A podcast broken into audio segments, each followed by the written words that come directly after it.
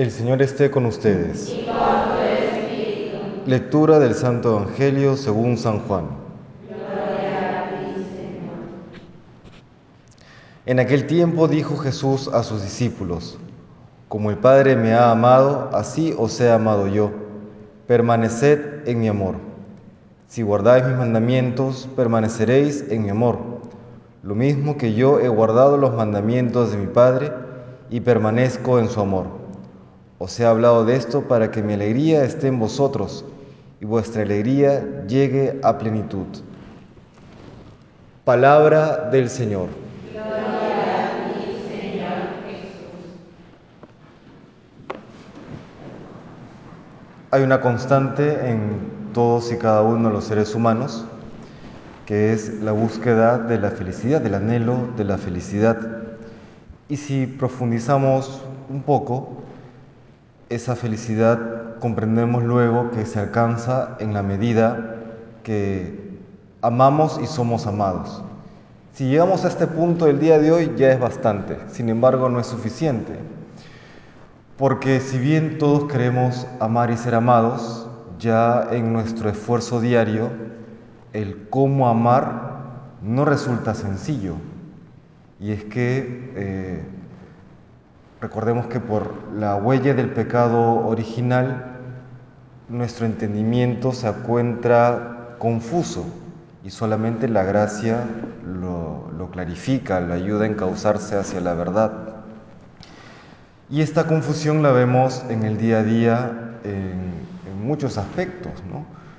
El, por ejemplo, desorden o incluso desenfreno en materias sexuales, en las diferentes tendencias o en la violencia, etcétera.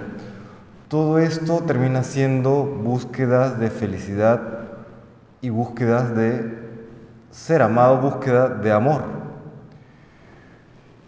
Y cuando algunos o quizá muchos terminan cayendo en estas formas erróneas de, de búsqueda de amor, a la larga o a la corta terminan en una enorme frustración porque no satisface.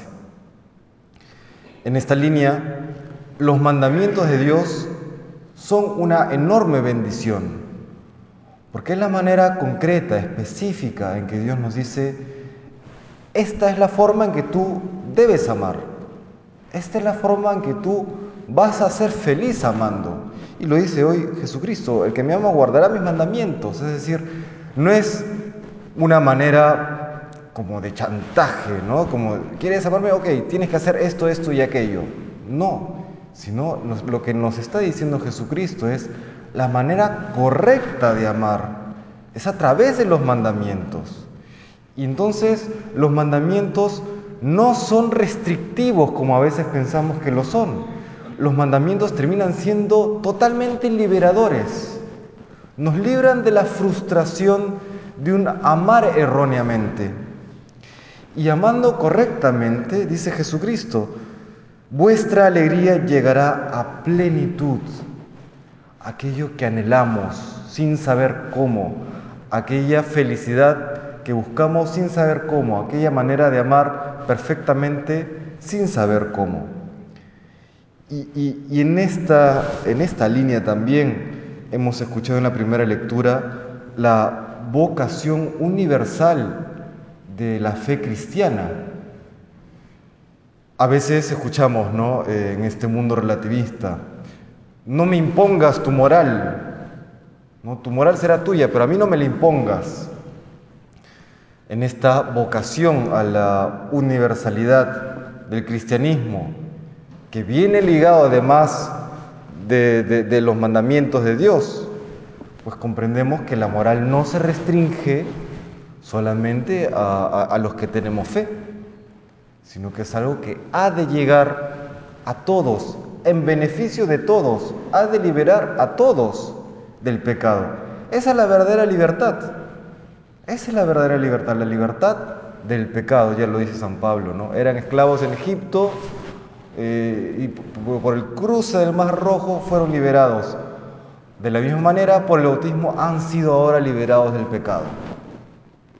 Eso es lo que tenemos que recordar hoy a partir del Evangelio, es lo que nos dice hoy el Señor. quieren amarme, dice Jesucristo, guarda los mandamientos porque es la manera correcta de amar. Y solamente así su alegría llegará a plenitud, es decir, solamente así podremos ser realmente santos.